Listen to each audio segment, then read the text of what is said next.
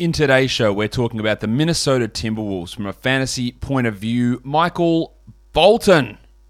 Michael Bolton. Thanks, Josh. It's Michael Bolton here, and it's time for another episode of the Locked On Fantasy Basketball Podcast. Let's get to it. Let's get to it, indeed. You are Locked On Fantasy Basketball, your daily fantasy basketball podcast, part of the Locked On Podcast Network.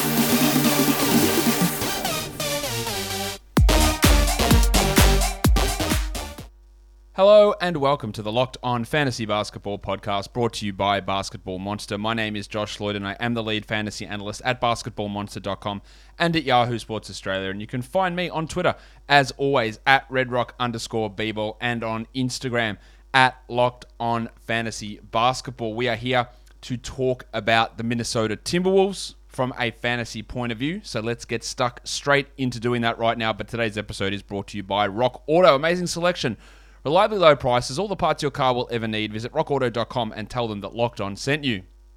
All right, so let's look at this Timberwolves team and see how uh, things play out for them. They have 49 quality games for the season. That is below average. So just be cautious with them in terms of streaming guys in. They also have uh, 13 back to backs, which is below average, but there's no real major injury concerns on this squad that we need to worry about there. With the back to back situations. They've got a pretty shitty default Yahoo playoff schedule, though. 3 4 3, 10 games across that uh, default Yahoo, which uh, ends on April the 3rd in my uh, default playoff recommended schedule ending on March the 20th, they do have 11 games, and that's a 4 4 3 combination. So, a pretty strong playoffs if you are going to use that format that I do suggest for fantasy playoffs with 11 games across that uh, three week period, which is one of the highest. In fact, that is the highest that anybody has over that, uh, over that three week period. So, they, they, look pretty good in that sort of a, a situation. Let's look at some pressure points on this team, things that can change and, and muck up our projections. Um, I guess it's the role of Malik Beasley is one of those ones because if Beasley is starting, which, which I do expect him to do, then it does have an impact on the other starters. It has an impact on Beasley as well because he has to share the ball with Russell and Edwards and Towns in that starting lineup. Whereas the other option, they could throw Josh Okogie in there and have Okogie and McDaniels be really low usage players who are out there to defend, and then Beasley gets a run at a sixth man role, which does help his value. So uh, while I don't think that Beasley starting would have a giant impact on Russell or Edwards, it'd have some impact, but it'll have a major impact on Beasley. But if Beasley does come off the bench, and it does help his overall value while giving a boost to those other guys' numbers as well. So that is one to watch, which could have an impact on where we see the value of Edwards, Russell, and Beasley. We also don't know exactly what a full off season of Chris Finch is going to look like. He came in mid season after Ryan Saunders was fired but will he change what he does? We saw a little bit of that with some more playmaking going through Karl-Anthony Towns, just a, a lot more rotation decisions and offense that made a lot more sense. But now there's a full offseason to implement this. There's a full training camp coming up. So will we see more Karl-Anthony Towns in a playmaking role? I think there's a distinct possibility that we do see that. And how that translates across to fantasy is going to be really, really interesting for us to see. And then uh, lastly, Jaden McDaniels, who is a pretty popular late round pick. I think he's almost definitely going to be the starter at power forward. He probably plays 30 minutes, maybe 32, 33, but they could also play him 28 minutes and give minutes to guys like Jared Vanderbilt and Taurean Prince there. Yeah, McDaniels is going to be in a position where his usage is fairly low because of the players around him. I don't think anybody would be too surprised about that. But you know how his role looks, can he expand upon what he does? Does really um, does really help or hinder that potential breakout candidacy. And, let's talk breakout candidacy now, because he is the breakout candidate on this team. I don't really see who else that could be. I really like looking at McDaniel's as a late round pick. Um, yeah, he's he's uh, he's not even ranked on ESPN for some reason. He's yeah, uh, Yahoo and Fantrax ADPs are around 129.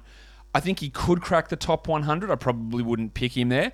I think he should get 30 minutes, maybe 30 plus. He'll block some shots. He'll hit some threes. I'm not sure there's huge scope for a big bump in usage, but there is um, there is a lot to get excited about with Jaden McDaniels for this upcoming season. So if he if he did break out and was top 70, I wouldn't be completely surprised. Again, we're never going near him in that range in a draft. You don't need to.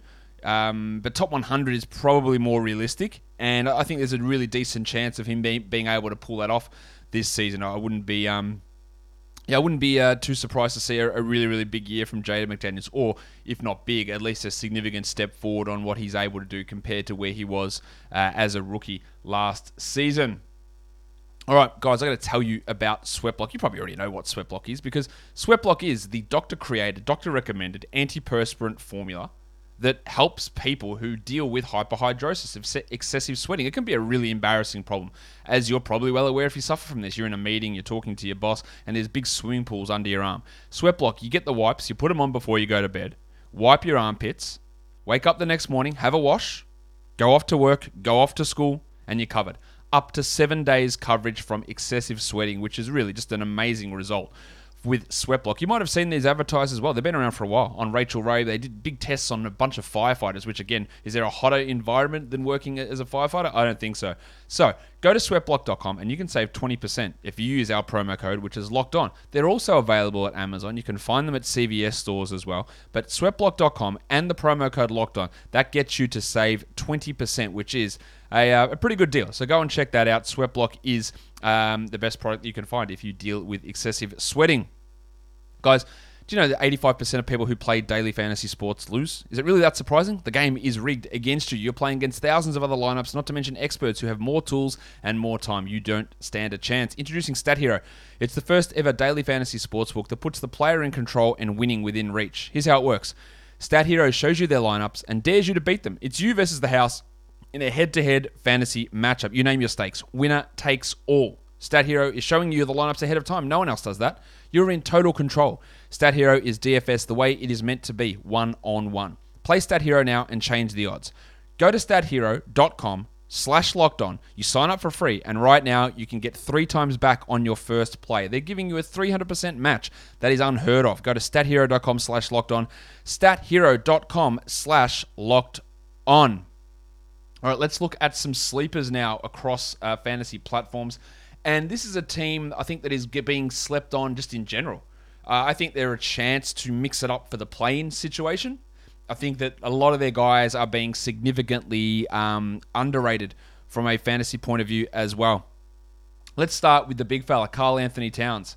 He's ranked ninth on Yahoo, ninth on Fantrax, and seventh on ESPN. Like, they are some ridiculous numbers. Now, last year, it wasn't his best year for sure. He finished eighth right, with some injuries there, 34 minutes a night. If you can get him at nine or even seven, I, I think it's ludicrous. I, I don't think he should fall outside the top six, probably outside the top five. I would have him in that top five mix with Jokic, Curry, Harden, and Antetokounmpo. Yeah, at nine is thievery, absolute thievery to get him at nine. Uh, real, real value in Townsy uh, at that spot. Let's look at Goose, Anthony Edwards.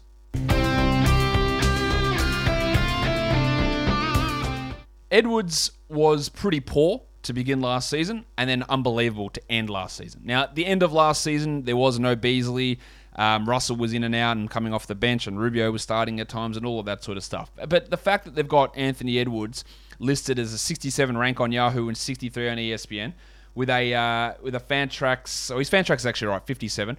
I think he's a real shot to get into fourth round type range, top 48, top 50 at least. 67 is ludicrous for Anthony Edwards. He's going to get lots of shots. He showed an ability to hit threes at a higher level.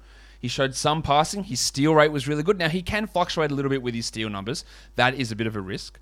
But I still think that him at 67 is pretty pretty high level value. I also think D'Angelo Russell is a good value. He's 78 on Yahoo. He's 70 on ESPN. He's 75 on Fantrax.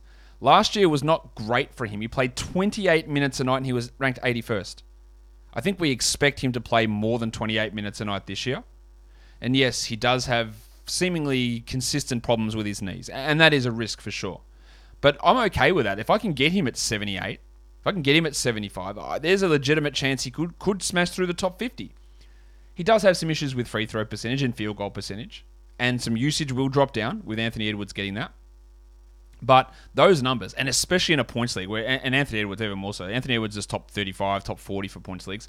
Russell should be top 50 for points leagues. Um, the fact that he's ranked that low is pretty ridiculous to me. And uh, yeah, I, I can see myself with a lot of Towns, Edwards, and uh, Russell in drafts this year. Talked about Jaden McDaniels already, but he's ranked 120th on Yahoo, unranked on ESPN, and 128 at Fantrax. I reckon yeah, top 100, 105, 110, that sort of area. So there's a little bit of value in grabbing him. We've spoken about him quite a bit. And then Malik Beasley, who's an interesting one. On Yahoo, he's at 176. That's very low. Last year, he was the 92nd ranked player. He played 33 minutes a night. Now, I do not expect Malik Beasley to do that again this year.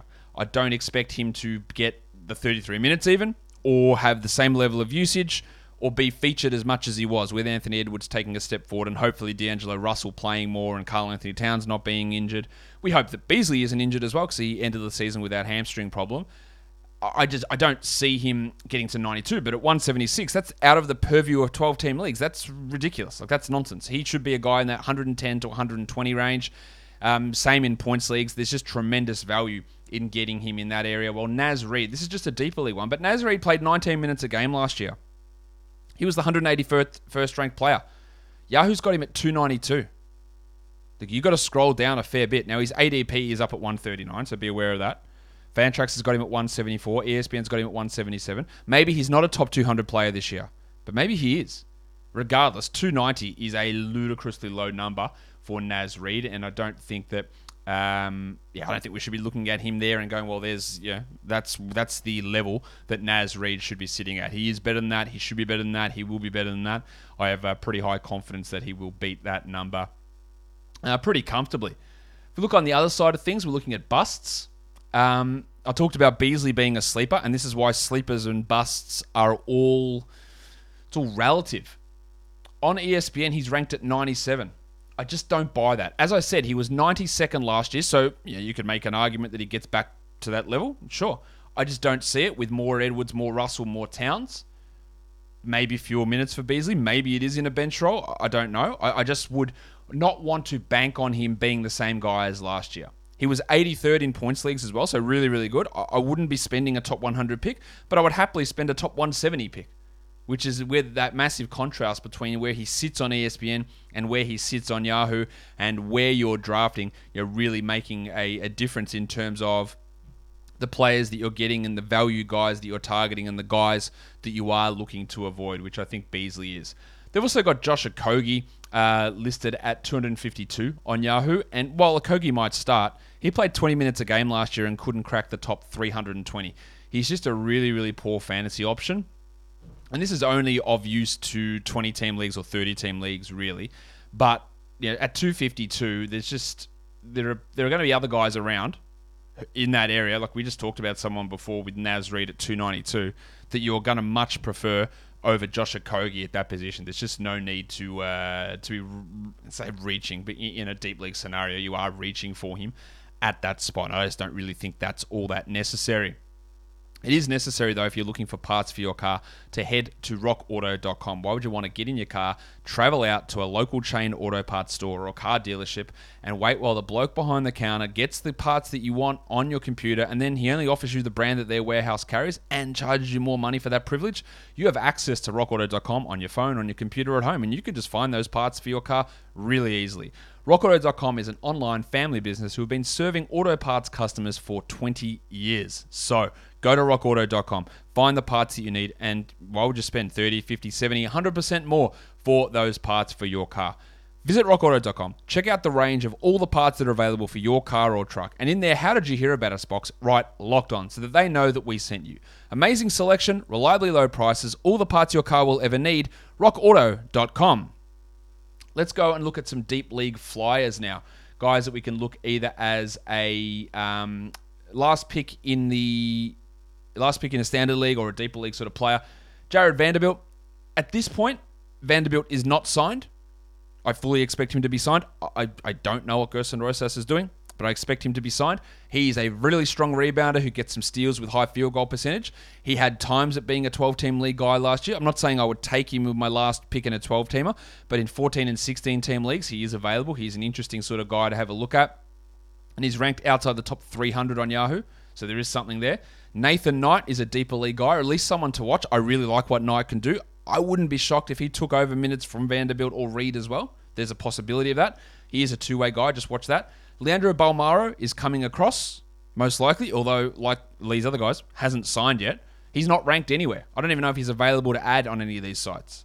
Keep an eye on him. I could see Bolmaro finding himself into a role on this team regularly.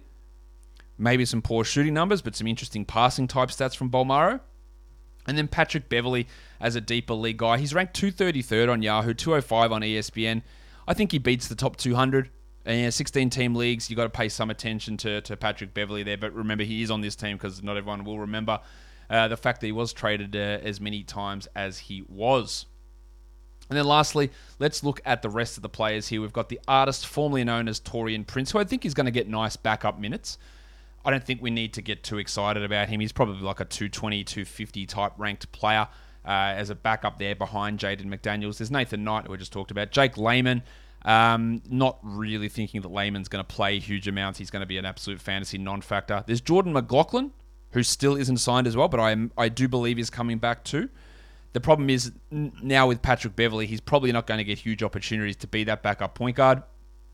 Jaylen Nowell, who might get a look in. Now, he's a very high usage um, shooting guard type player, and that has value, but he just needs a lot of injuries to really be a fantasy relevant sort of guy. So don't get overly excited there. And then there's their two way guy, McKinley Wright, the fourth uh, point guard, who I think's got a little bit of upside. Maybe the fact that they've got Wright and they've got Bolmaro and they've got Beverley, they won't they won't bring back McLaughlin. Um, but M- M- McKinley Wright's an, an interesting enough player in terms of their guys. So if we're looking at this, I think Towns is a real steal, top five guy.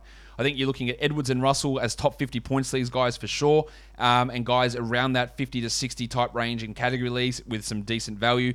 McDaniels around that 100 mark, Beasley around the 110, 120 sort of an area with some upside to get better as well. And then you go down to be a and Vanderbilts and Reids in your, in your deeper league type scenarios for the Minnesota Timberwolves. That does it for them.